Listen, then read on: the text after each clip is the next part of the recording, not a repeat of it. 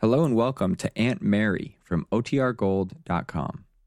This episode will begin after a brief message from our sponsors. Now our story continues. In Ben Calvert's medicine cabinet, there was a small bottle which was supposed to contain a heart stimulant. There was another such bottle in his desk at the office.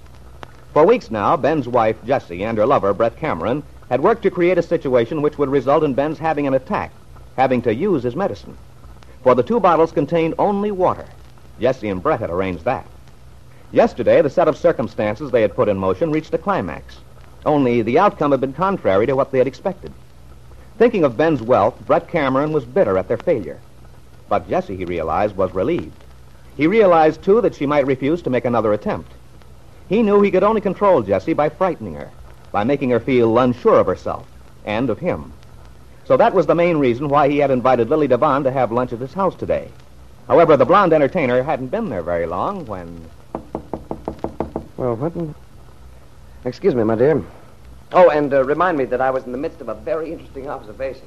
I want to finish it. Okay. Hello, Brett.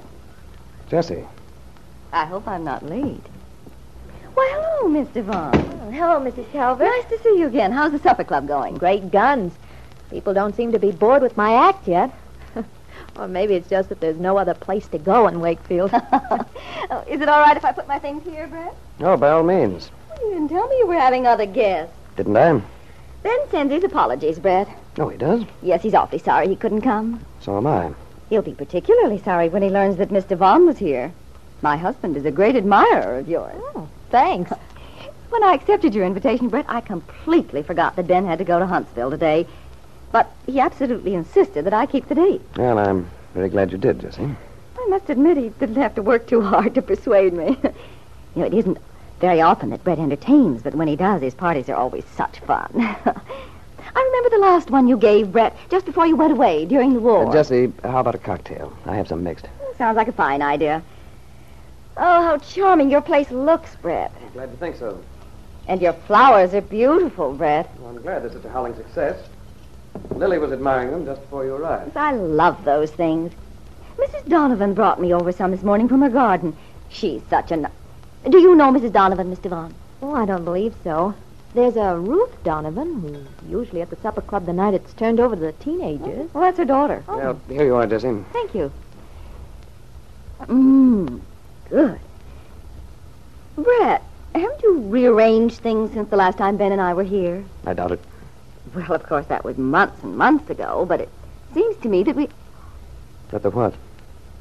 Oh, Brett, I, I'm terribly sorry. Why didn't you say something? About what? Well, no wonder you looked so startled when I arrived a minute ago. What are you talking about, Jesse? Well, your table, I just noticed. It's set for two. Miss Devon, what on earth must you have thought of my barging in like this? I, I never pulled such a boner. I don't know what to say. I, I must have gotten the dates mixed up in my mind. Oh, I'm so sorry, Miss Devon. Please don't apologize to me, Mrs. Calvert. Gosh, that can happen to anybody. Well, all I can say is I'm certainly thankful Ben couldn't come. He'd be so embarrassed and perfectly furious with me for having made such a blunder. Oh, what day was the invitation for, Brett? Thursday. Well, isn't today Thursday? No, it's Wednesday. Oh, I must be getting completely rattle-brained. Well, I'll finish my drink and then try to make a graceful exit. No, you mustn't go, Jesse. Oh, but I must. Oh, not at all. I insist. Oh, but I couldn't think of interrupting things like this. After all, what must Miss Devon think? Oh, I wish you wouldn't leave on my account, Mrs. Calvert. Well, I... if you're sure I won't be. well, I- Quite sure. well, Oh, very well then. It's awfully nice of you. Brett, I it will certainly spare my embarrassment of having to explain to Ben why I didn't have lunch with you. Well, that had occurred to me. Uh, Lily, darling, you sure you won't change your mind about having a cocktail? No, thanks. Well, in that case, I'd better see to lunch. And by the way, Jesse, do you eat shrimp? Of course. Well, I just wanted to make sure. Some people are allergic to seafood. No, not me. Oh, but Brett, isn't there something I could do to help? To help? No, Jesse, I can manage quite nicely alone, thanks. No, just between the two of us, Miss Devon. In spite of his protestations, I imagine Brett could cheerfully wring my neck. Oh, I don't know. What gives you that idea, Mrs. Calvert? Well, maybe I'm just a little supersensitive because of this awful blunder I made. oh, dear. What's the matter, Brad? Nothing. Everything's under control, except my temper. Maybe I ought to go and give him a hand. Oh, I wouldn't. He hates it. Is that a fact? Well, that is, I, well, I'm pretty certain he does. The last party he gave, you know, the one I mentioned a moment ago, Mhm. where all the women were feeling very sympathetic. A lone bachelor struggling with refreshments, that a sort of thing, you know. All of us wanted to help, and Brett didn't appreciate it at all. He really is a charming man, don't you think? Yeah. My husband and I are very fond of him. Of course, we've known him off and on for years. Off and on? Well, Brett lived away from Wakefield quite a good deal. You know, he has that wonderful quality. What wonderful quality. Well, I mean, Ben and I don't see a great deal of Brett. He comes to our house occasionally for dinner, or once in a blue moon, about every six months or so we drop by here, or he invites us to one of his little luncheons. And yet, the moment we're with Brett, it's as if we'd just seen him yesterday. That's the quality I was talking about. Now, both Ben and I have commented on it. Yes, Ben always enjoys seeing Brett. Well, of course, I don't know your husband very well, but oh, I should think that Brett would be the sort of fellow that most hard-working businessmen wouldn't approve of. Oh, Ben doesn't approve of him, but he does like him. Well, after all, there aren't many gay, interesting people in Wakefield. Well, does Mr. Calvert like gay people? Oh, you're like most people. You've been misled by Ben's serious front. Oh, this is really a beautiful day.